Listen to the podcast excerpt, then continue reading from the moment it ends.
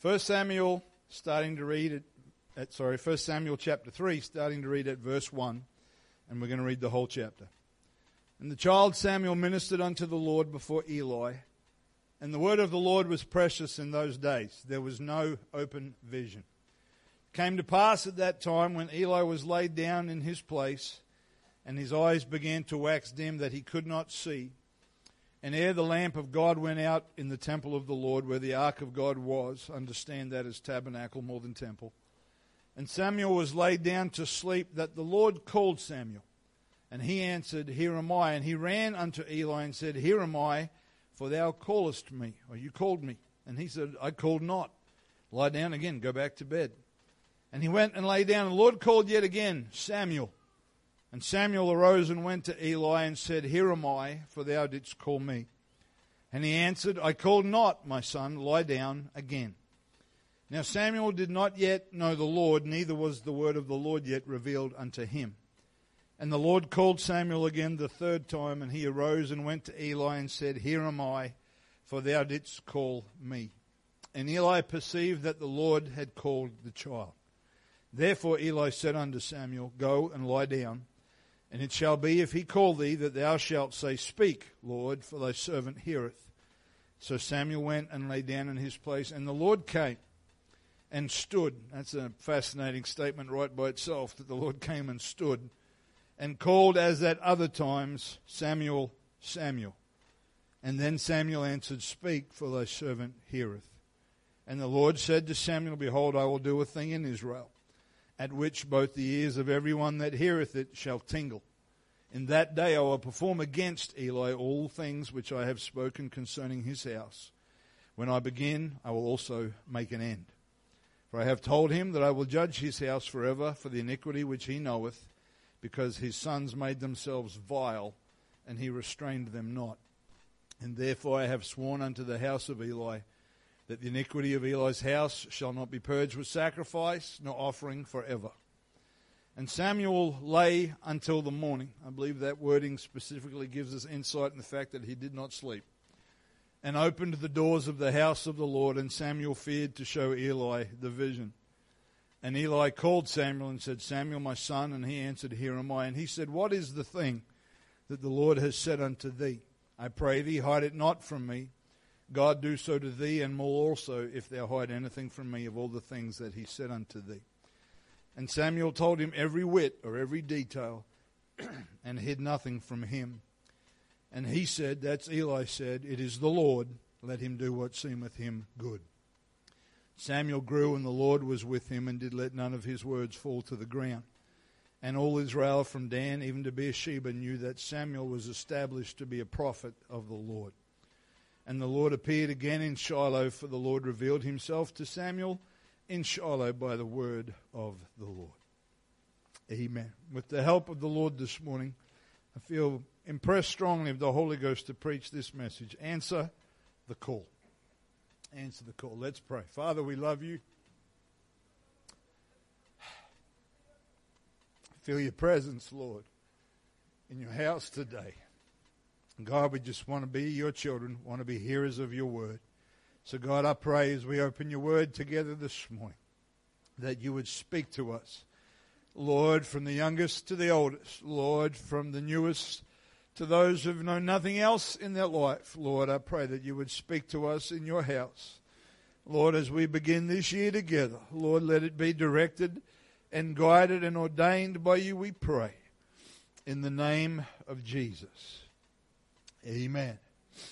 Amen. Bless the Lord. In the Old Testament record of the prophets, of men and women who were called by God to be his voice, to be his mouthpiece, Samuel stands at a fairly unique juncture in the history of Israel. His ministry begins at a time when the people of God have been through a period or a season of decades of instability. If you read particularly the book of Judges leading up to 1 Samuel, the time of the judges saw the people of Israel sway between worshiping God and worshiping idols and being under oppression from one enemy after another enemy. And there was a pattern where they would cry out to God and He would send them a judge or a prophet or a deliverer, but they would soon fall into their old ways. In fact, sadly enough, in Judges 21 and 25, the very last verse of the book of Judges, it says that in those days there was no king in Israel, and every man did that which was right in his own eyes. It's a terrible statement of the spiritual condition of those that were supposed to be the people of God. Samuel would go on to be the prophet that anoints Israel's first and second kings, King Saul and King David. And he is described, the prophet Samuel is described as having an incredible ability to hear from God with clarity. He could hear the voice of God with such clarity that it, it, says, and we'll probably reference this again, the scripture says that none of his words fell to the ground. In other words, when he spoke as God's mouthpiece, he was always on target. He was always accurate. He never got it wrong. And you know, it is easy for us to read of such people as Samuel and to be awestruck by his connection to God and to possibly imagine ourselves being used by God in the same way. And there's nothing wrong with that, I don't believe. But so often, what happens next, the next step of our thought patterns, is often that we begin to reread our own personal list of the reasons why that will not be possible, or of the reasons that our circumstances make that challenging or make that too hard. We begin to say, well, if, what about if only this was in place? Or if only that, or, or once I have this sorted out, or once I have that taken care of, then I might be in a place where I'm able to experience some of the things that Samuel experienced, or do the, some of the things that Samuel did, and to be used of God. And it's a very simple concept this morning, but I want to challenge this church today that we need to consider the circumstances that Samuel found himself born into when you think that you have a reason to put off the right response to the call of God.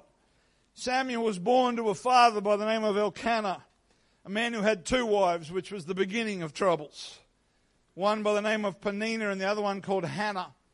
The first wife was able to bear children, but Hannah was not, and this was a source of conflict, and I'd encourage you to read chapters 1 through 3 for context. But this was a source of conflict. It was a source of shame. It was an issue that caused Hannah to feel incomplete and a failure as a wife. And no matter how much her husband tried to comfort her and underline her value to him as his wife, she was desperate for a child. Particularly desperate for a son, if you understand the significance of sons in that cultural setting. And every year, the faithful man Elkanah took his family to Shiloh, where the tabernacle was located, and he offered sacrifice to God out of obedient worship. And that, parents, let me tell you something. By the time I get through, I hope you understand how significant that is. Because he had every reason not to come to God's house. But as a faithful man who came to God's house to worship God, he created a platform or an avenue or a stage for Samuel to become what God wanted him to become. When they got to the tabernacle this particular year, Hannah got up one day and made her way to the tabernacle. I don't know exactly where she was in location to it, but she began to pray and she prayed from the very depths of her soul. It wasn't just a now I lay me down to sleep, I pray the Lord my soul to keep kind of prayer. She was in anguish.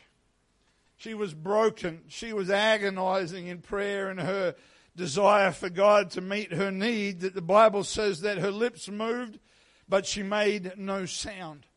Such was the depth of the exchange taking place between her and God. She made a promise to God that if He gave her a son, she would give that child back to the Lord. And observing her pray, the high priest Eli, in his carnality, assumed that she was intoxicated. And he rebuked her, told her to put away her alcohol and sober up, basically. She defends herself and she explains to the priest that she is not drunk, but that she's sorrowful of spirit and she's bringing her petition, she's bringing her need, her heartfelt cry to the Lord. And Eli, you don't read of any, oh, I'm sorry, I got that wrong. It almost, when you read it, it almost seems like he's dismissive. He sort of says, just go your way and, you know, hopefully God answers your prayer. And, uh, but God did hear her prayer. And a baby boy named Samuel was born at a very young age. We, we don't really know how old. Various opinions and commentaries, but he was still a child. At a very young age, the child is taken to the house of God. And as his mother promised, he begins to serve the man of God in the house of God. And, you know, on face value, that sounds like a great privilege. And it was. It was a great privilege to serve God. Always has been, always will. But Eli had two sons that were also in the mix. Two boys by the name of Hophni and Phinehas, who should have been the ones helping their father. They should have been the ones serving in the tabernacle. They should have been the ones that were ministering. It was their birthright. And if you understand the Old Testament, that was significant. They were born into a particular tribe. It was their responsibility to treat the priesthood very, very seriously. But these two boys were wicked. They were very wicked. They were incredibly corrupt. They polluted the altar of God. And they went as far as to behave immorally in close proximity to the tabernacle of the Lord. I'm trying to say that as politely as I can while our children are with us today. So much so, such was the wickedness of Hophni and Phinehas, that in chapter 2, God sends a message to Eli warning him of what will happen if he does not address this situation, if he does not correct his sons, if he doesn't do what he should do as a man of God and as the high priest of God. And when you read that text, it seems that God actually considered Eli to be honoring his sons above him. That's a pretty powerful statement. That he was giving his sons permission to sin, and in doing so, he was disregarding the perspective of God. And so, this is the picture. This is the scene into which Samuel finds himself born. There is godlessness in his nation. There is dysfunction in his family. His preacher is not the man of God that he once was. And the preacher has two wicked boys that are involved in ministry but full of sin. So let's pause there and consider good reasons not to answer the call of God. Samuel was like, yeah, maybe another time. Right now, things just aren't where they need to be. And in chapter 3, as we, where we began this morning, this young boy is wakened in the night by the voice of God calling him. He's not heard this voice before. He's not familiar with the voice of God yet, and he mistakes it for the voice of Eli. And after a couple of false starts, Eli finally recognizes there's something spiritual going on. He seems to be quite late to work these things out, Eli. He realizes that God is speaking to the young man and gives him instruction on how he should respond. And so God begins to speak to Samuel. And the message that he'd spoken to Eli through another prophet in the chapter before, Samuel is told of the judgment that is coming upon Eli and his house. And as we read in the latter part of chapter 3, Samuel has the awkward task of telling Eli what God had said. How I'm sure he wished he could have spoken of blessing and provision and protection and promises. But a young child had to tell the high priest, the most spiritually highest role, if you like, in his nation, that God is going to judge you. And it's going to happen in such a fashion that people's ears are going to tingle. That's a bit of a statement saying it's, it's going to be it's going to be quite confronting. And Eli just Eli resigns himself, I guess, recognizing that what he hears is from the Lord. And so from that point forward, God begins to communicate with Samuel. Samuel learns to hear his voice with such a keenness in that fashion that, as I've already said, the scripture says that God did not allow any of his words to fall to the ground, that he always got it right. And this morning, I want us to understand that God still speaks, that God still calls, that He is still in this hour looking for those that will hear His voice those that will answer his call, that when he calls us by name, that we will say, Here am I, Lord, speak, for thy servant heareth. God speaks to us through his word. He speaks to us through the preaching of his word. He speaks to us through his word in private devotion, but he also speaks to us through his spirit. He speaks to us in our hearts and our minds if we will listen and learn to discern his voice. The Bible says that in the last days, saith the Lord, I will pour out my spirit upon all flesh and it talks about dreams and visions. That, that's, not, that's not entertainment, that's communication. Dreams and visions is God speaking. He wants to speak to us. He speaks to us through ministry. He speaks to us through the gifts of the Spirit. He speaks to us through creation. God still speaks. And He still is looking for people that will hear His voice. And I want you to understand something today. It's not going to happen when you're ready. It's going to happen when He's ready. Often in what seems to be the least suitable circumstances. God speaks into chaos and looks for somebody to hear His voice. I wish I could tell you that every time God speaks to us, it's when your circumstances are all nicely arranged and everything's prepared and taken care of and you're sitting waiting for the call. But so often that call comes at the least appropriate time. When your nation, your family, your preacher, your brothers, your sisters may not all just be how you want things to be, He still calls. He still calls. God is not on hold because of COVID. He's not waiting, well, it's still going on down there. I'll put it off for six months and then I'll pick up the phone. God speaks in the midst of whatever is going on. He's not going to get back to us when it's more convenient. We read in the book of Acts, the Apostle Paul giving his testimony before very prolific and high ranking leaders in the world that he was in. And he witnessed and ministered to one of them. And that man's response rings as a tragic statement throughout history. He said, Almost you persuade me to be a Christian. And he says, I will send for you when I have a convenient season. This convenience is not what we're looking for. We need to hear the voice of God. Jesus himself was born into obscurity, into a nation, his people, who were under the heel of the Roman Empire. The first attempt on his life came when he was just an infant when Herod wanted him killed. He lived as a fugitive in Egypt as a small child. It seems from what we can ascertain from the scripture that his stepfather passed away when he was young. He grew up in Nazareth, which seemed to have a reputation for nothing of any worthwhile value or significance came out of Nazareth. All the wrong circumstances. But the Bible says that when the fullness of time was come, Galatians chapter 4 and verse 4, God sent forth his son, made of a woman, made under the law. When God said it is time, we look at history and go, Lord, let's wait a couple of hundred years till the Roman Empire is fizzling away or come back a bit early before they come in and take over the Middle East. But when the fullness of time was come, God knew exactly when to declare himself in flesh.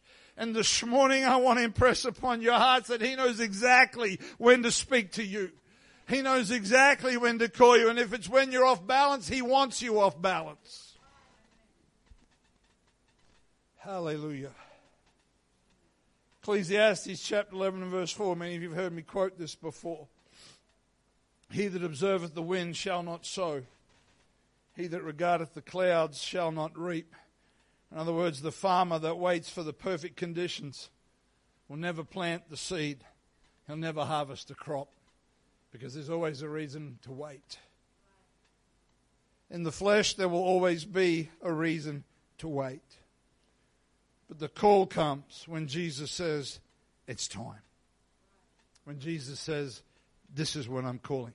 He doesn't leave voicemail, he takes live calls. That's it.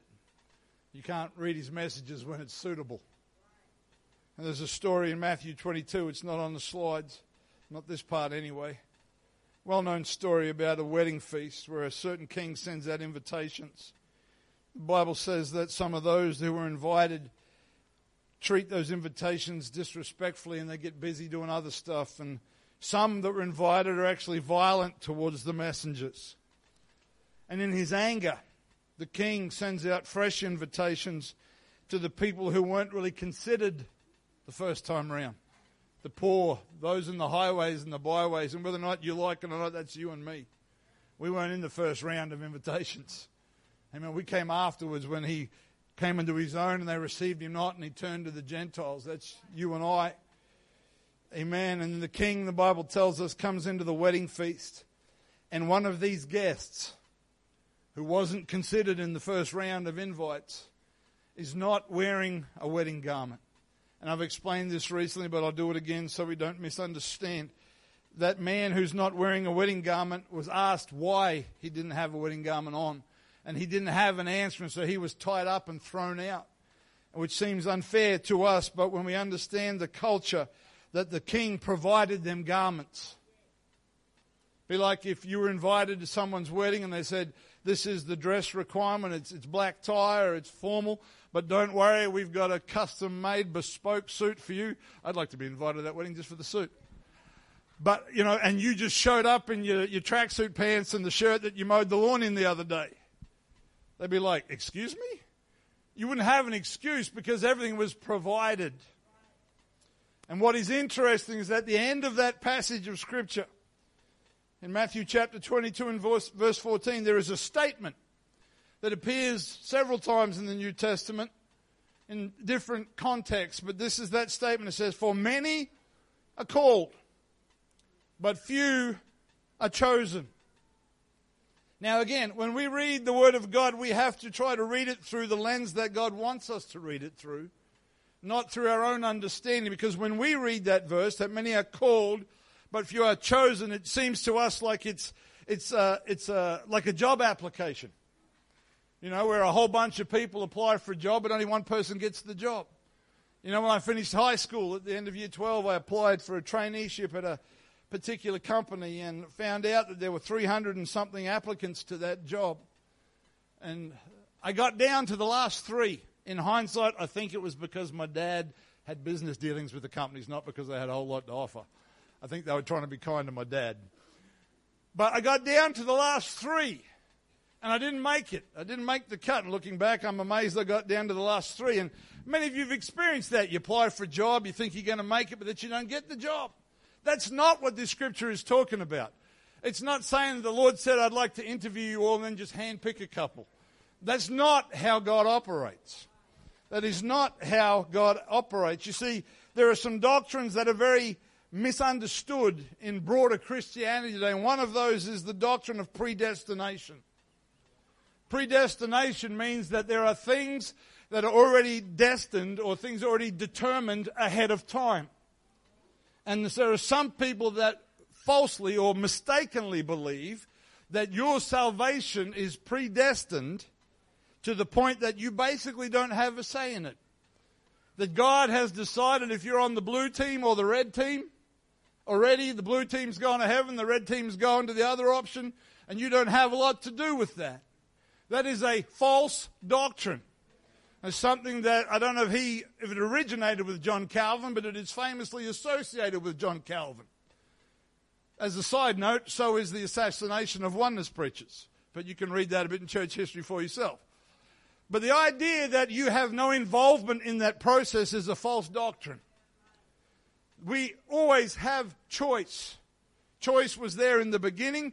Choice is still here today. Choice is the reason why the Lord says, Whosoever will, let him come unto me and drink. Will means whosoever chooses to.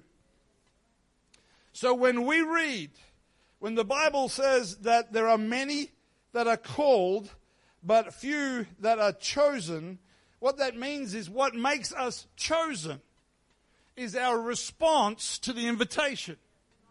It is not us thinking, Lord, I hope I get, I hope, I hope I get the phone call. I hope the Lord rings and says, yes, you can be a part of this church. I hope he doesn't turn me away. That's not what it's talking about. It's saying that he is calling and how you respond determines whether or not you are chosen.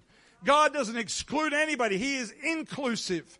but he is looking for a response. The man in Matthew chapter 22 chose not to wear a wedding garment. He was invited. All provision was made for him, and he made a decision that caused him to be excluded. And that is a very strong message for us this morning that every one of us is invited. The gospel is for all of us. And the Lord said, Not only do I invite you, but I'm going to provide everything necessary. What is your response to the calling? That's what determines whether we become chosen. You know, when we were kids, you get together a group of kids in the neighborhood and you'd be playing, we played every sport there was when I was a kid, but we played any team sports, you know, you'd have to pick teams. Everybody remember picking teams when you were a kid? Normally you'd pick the two best players to be captains so they weren't on the same team. And then you took turns at picking who was on your team. And there was always that poor kid that was last. Usually somebody's little sister who you didn't really want to be there anyway. But there was, or that kid that couldn't catch a cold, let alone a ball. You know, there was always, you know, and you, you, you always went, oh, you know, you almost, you almost wanted, some kids knew they were really bad and almost apologized for being on your team. But it's not like that in the kingdom of God. God is not going, oh, I'll pick that one and I'll pick that one. And no, he's saying whosoever will. The invitation is to everybody. And whether or not I choose to respond to him. Isn't that awesome that you control whether or not you are chosen? Revelation talks about those that are called, chosen, and faithful. We've talked a lot in recent months about how valuable faithfulness is. He's calling everybody. We choose to be a part of that and we decide, decide to be faithful. The man chose not to wear the wedding garment. Eli chose not to correct his sons. His sons chose not to repent. Amen. There, we, we, when we talk about that calling, we're talking about in a general sense there's a calling to salvation for all of us. There's a calling to salvation for every person. God so loved the world all of it. There's no little asterisk there saying terms and conditions apply. He loved the whole world. Amen. And when we respond to that calling, God then begins to call us. He begins to speak to us about how we can be involved in His kingdom. He begins to speak to us about how He wants to change us, how He wants to transform us, how He wants us to grow, to mature, and, and to be involved in processes. And we find out that as mind blowing as it is, there are things that He's put in us there are things that He has planned and ordained for us that we can be involved in the kingdom of God. And we spent quite a bit of time teaching about this last year. It's got to get used to saying last year. But, the, you know, Romans chapter 12 talks to us about gifts that God has given us. Talks to us about things like leadership gifts and administration gifts and, and gifts of giving. You know, if God's blessed you with wealth, it's not so you can just be rich. He wants you to make a difference. It talks about gifts of mercy. Some people that just seem to have an extra store tank of compassion that others don't necessarily have. It talks about all these varying gifts and of prophecy and teaching, and these are things that God gives people. But as He gives them to us, He calls us to use them.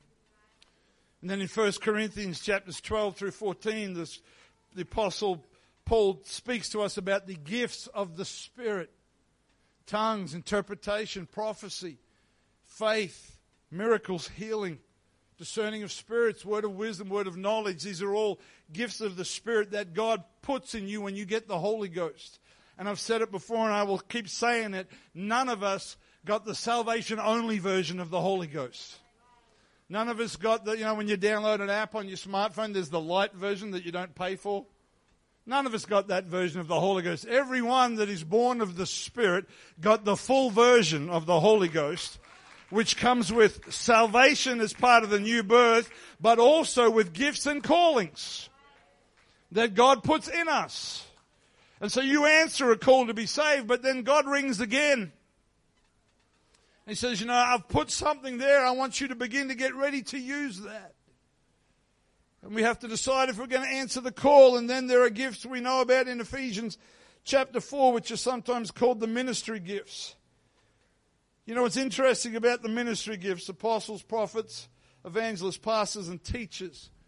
The other gifts in Romans 12 and 1 Corinthians are gifts that God gives to us individually. The ministry gifts he gives to his church. He gives them to his church. Why? So they can sit up here and look important? No, he gives them to the church to minister to his people. The purpose of people that God calls into the ministry offices is so they can help the body of Christ operate in the gifts that God has given them. So that we can all be involved in what it takes for His body to be edified, to be built up, to be strengthened. But it still requires we answer the call. Whatever your giftings are, whatever your callings are, you know, you, you might think, well, I'm pretty sure I'm not an apostle, a prophet, an evangelist, a pastor, a teacher. So, whew, dodged a bullet. Dodged a bullet. But you're not unemployed. God is still calling. He's still tapping you on the shoulder and saying, you know, that mercy that you feel. I put that in you. I put that there so you could minister to that person when the prophet who shoots straight maybe doesn't have that same amount of mercy. I've put that gift in you to answer the call and care for that person. But we have to respond. We have to respond. So if you if you haven't been called to the, what we call the ministry gifts, the, the, those that are called specifically to preach the word of God, don't think you've dodged a bullet. Sometimes it feels like that, but you're still God is still calling. God is still calling. He's still saying, oh, I went, let me tell you something. Young people, don't shut out on me. God is calling you as children. There are young people in this church that God has callings to ministry gifts on. And they're not to be activated when you finish high school and turn 18 and become a legal adult. You can respond to those gifts now. You can start to change. Now, I listened to a podcast just recently. Brother David McGovern, a fine young man, home missionary in Los Angeles, reaching out to the millions of people in Los Angeles. And he, in this interview, he talked about how God put a call in his life as just a very young child. I don't remember exactly how old, so I don't exaggerate, but I'm pretty sure it was early teens. Very early. And his pastor, he went, you know, did he made the mistake of going to his pastor and saying, I feel like God is calling me to preach. And so his pastor began to work on that young man. You see, how you respond matters. And he spoke about how, as he went through his teen years, there were times where it felt like his pastor was tougher on him than the others. And when he spoke to his pastor, but his pastor said, Aren't you the one that said that God called you? His pastor began to work on him. So, young people, there's a call on your life. Don't wait now. Come talk to me. But recognize that's signing up for a process. But God is calling. God is calling. The church is still in the earth. God is still calling people to preach. He's calling people to serve. He's calling people to have mercy. He's calling people with leadership gifts and teaching gifts and the gifts of the Spirit and all these things. He's calling. As long as the church is in the earth, He's calling. Church is not designed to just sort of all the power just to sort of filter out and we stagger over and collapse over the line of the rapture. The church is going to be just as powerful at the rapture as it was on the day of Pentecost. Amen. Don't think you get a pass if you're not called to preach the word. Let me make this point Romans chapter 1, and I'm nearly done. We'll let you get home and take those masks off soon. Romans chapter 1, starting at verse 1. It says, Paul, a servant of Jesus Christ, called to be an apostle, separated unto the gospel of God. There's an awful lot in that first verse. Paul knew, firstly, his first point of identity was he was a servant. Secondly, he knew that he was called to be an apostle. And thirdly, that required something of him. And then in verse 2 he said, which he had promised afore by his prophets in the Holy Scriptures, concerning his Son Jesus Christ our Lord, which was made of the seed of David according to the flesh, declared to be the Son of God with power, according to the Spirit of holiness, by the resurrection of the dead. By whom, or by Jesus, we have received grace and apostleship for obedience to the faith among all nations for his name. He's saying that's our responsibility. And then he says, Among whom? Among those that are called to this apostleship, are you also the called of Jesus Christ? God has called you, he said. In the midst of what God's got us doing, He's calling you as well. He's calling you. Now, we could probably, I don't think it's out of line to suggest that that's talking about responding to the gospel at the level of salvation. But then I want to point this out to you in verse 7 to all that be in Rome, beloved of God, called to be saints. Say it with me called to be saints. Grace to you and peace from God our Father and Lord Jesus Christ. Each of us is called of Jesus Christ. We are invited to the wedding feast. He wants us to be saved from our sins. He wants us to be a part of His bride. He wants us to be part of the family of God. And if you've never been born again, He's calling you. He said it Himself. He said, I did not come to call the righteous, I came to call the sinners under repentance. That's His primary call, is for the lost that He died for, to be a part of His family. But then Paul goes a step further. And he says, We are called to be saints. What does that mean? If you know anything about the Orthodox Church, particularly the Roman Catholic Church, there are some prerequisites before they will declare that you are a saint. When you open your Bibles, you'll probably find that in some of your Bibles, when you go to the Gospels, it will say the Gospel of St. Luke or St. John. That's something that was attributed to them afterwards. They didn't go around addressing each other as St. Luke and St. John. But in Orthodox religion, there are some, I, don't, I, I, looked it up, I don't remember them all, but if you die for the gospel, you may be considered, normally you're considered a saint several hundred years after you've lived. So don't worry about it for now, it's, it's later, okay? You can die, you can be martyred for the gospel. Uh, another one is that you demonstrate great faithfulness, I think. And one of the ones they often look for is that there's some sort of miracle that happened during your life that you were involved in that's been uh, verified somehow. How you verify a miracle from centuries ago, I do not know. But this is, that, is, that is the orthodox understanding of what it means to be a saint. But the word itself, and the way that Paul understood it, and the way that Peter preached it, was the word saint means that we are sanctified. If we are sanctified, it means that we are set apart. It means that once He's called us to be saved, once He's called us to be His children, He then calls us to separate ourselves from things, from practices, from behaviors, from people in some situations. He calls us to separate ourselves from certain ways of thinking, from certain ways of speaking, from certain ways of having relationships. He calls us to change everything, and we understand that happens from the inside out. It matters in, it matters out.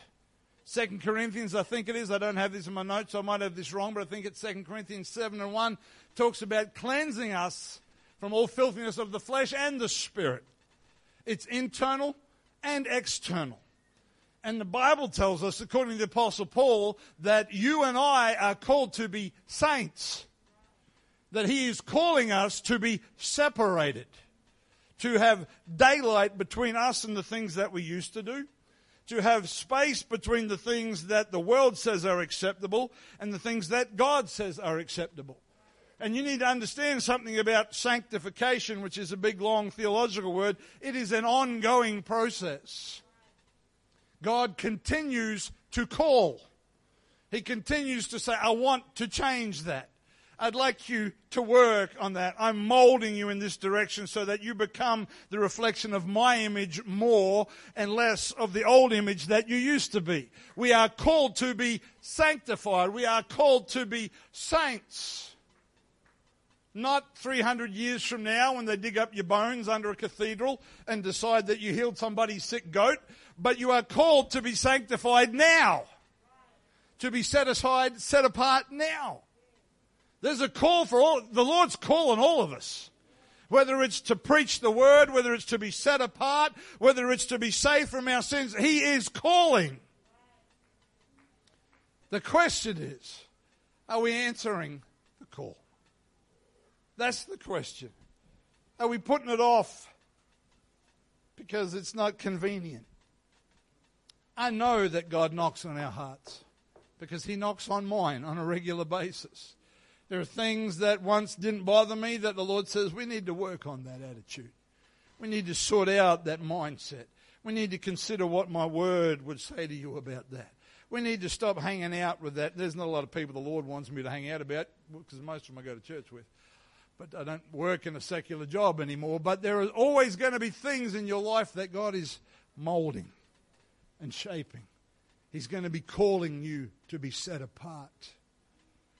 Hallelujah. You know, years ago, and this isn't in my notes, but I'm going to go there anyway. If I mess it up, we just won't put this message on the podcast. Years ago,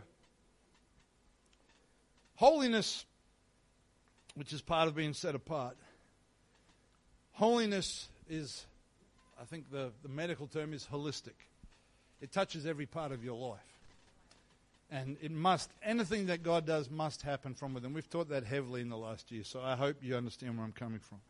But if it changes heart and mind, it must change behavior. Uh, if, if, there's, if there's a genuine change within, it will produce a change without. And so there's always this tension between focusing on the heart and focusing on the behavior. And the reality is, we've got to have a balance between both. The church has got to teach inward holiness, but we also have to give direction for how we should live. That's, that's biblical. You know, if you read the epistles, that's basically what they spent most of the time doing sorting out junk and teaching this is how you should live, this is how you should do this. And there's always, there's always this, you know, you, you'll hear people that say we focus too much on this or we focus too much on that. And listen, that, that tension is going to be constantly being adjusted until Jesus comes. That's just how it is. And it's very easy to just say, don't do this. And sometimes the don't do this is right. I'll give you a very simple example. When I was a kid, which is a long time ago, we were taught Christians shouldn't watch television. In fact, if you were a minister, a licensed minister, you were not permitted to have one in your home. Now, today, we look at that and we think, that's old. Well, actually, you go back a generation before that, they taught them not to listen to the radio. So along the way, there are always going to be things in society that we need to say this is the right response for the people of God. Now, the problem with addressing situations like that is that they date very quickly. Because I'm old enough to remember when home videos first came in. And so now there's another aspect. You know, okay, we've got video players now.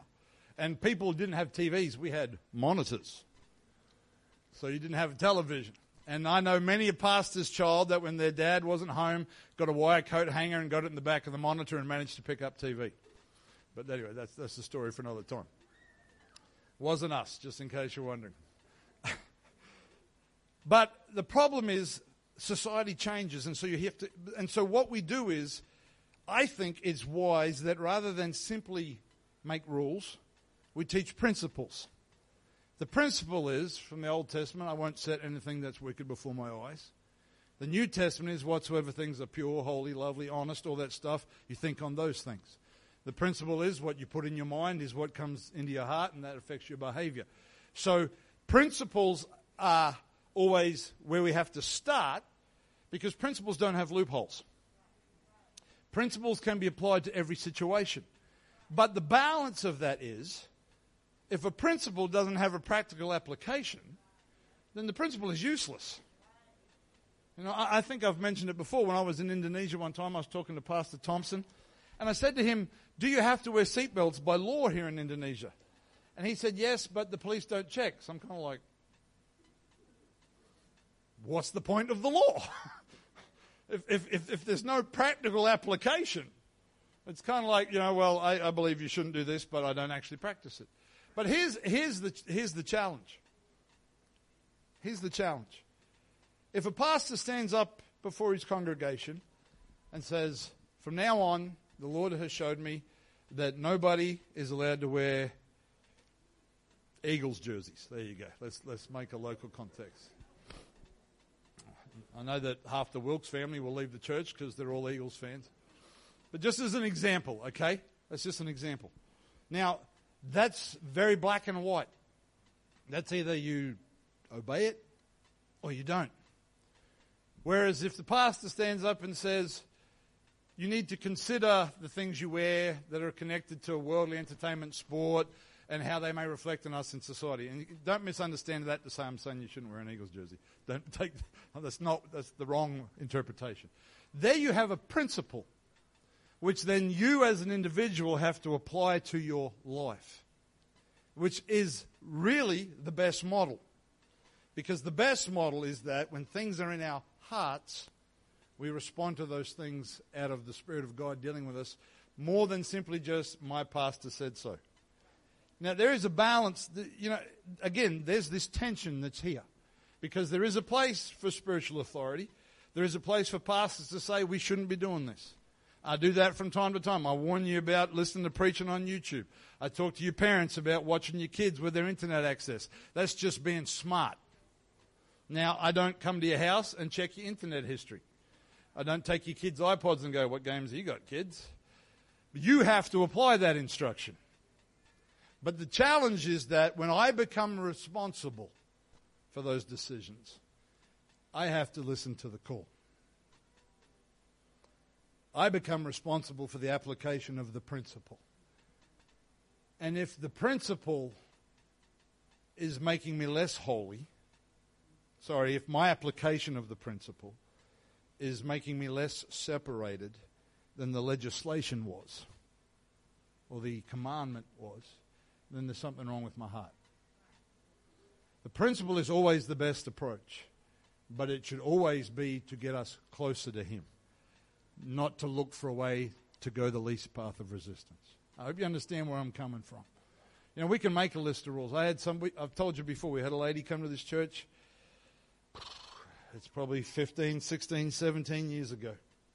She walked in the door, bailed me up, and asked me for a copy of the rule book. And I was quite taken aback. I, I said, A copy of the what? She said, The rule book. I want a copy of the church rule book. And I said, is the only rule book we have. Because where she had been fellowshipping, they had a rule book. Now, that's all well and good if the goal is control. But the goal is guidance, the goal is direction. And let, let me make you a promise. If I'm aware that you're doing something spiritually stupid, I'm going to tap you on the shoulder. I believe that's my job. But the issue is that it must come from our hearts. Because that's where He speaks. That's where He speaks. Stand with me if you would this morning. I hope I haven't gone off track with adding that to this morning's lesson. We're talking about answering the call today, and we're not going to open the altar because you're all masked up. But Cass, if I could have you on the piano, please. We're going to pray. If you don't, if you're not aware of something that God is calling you about, you need to pause and ask Him to speak to you.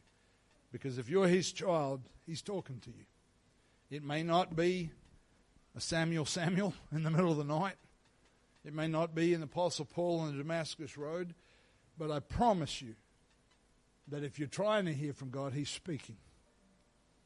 It may be something as quantifiable as a call to ministry. It may be a burden in a particular area of service. It may simply be something that you know you need to set aside. And you've been ignoring, you've been letting it go through the voicemail. Whatever it is, God is always speaking to us. He doesn't only speak to me, He speaks to you as well.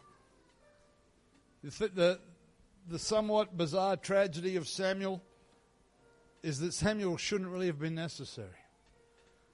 Eli and Hophnis and Phinehas should have been doing what Samuel had to do.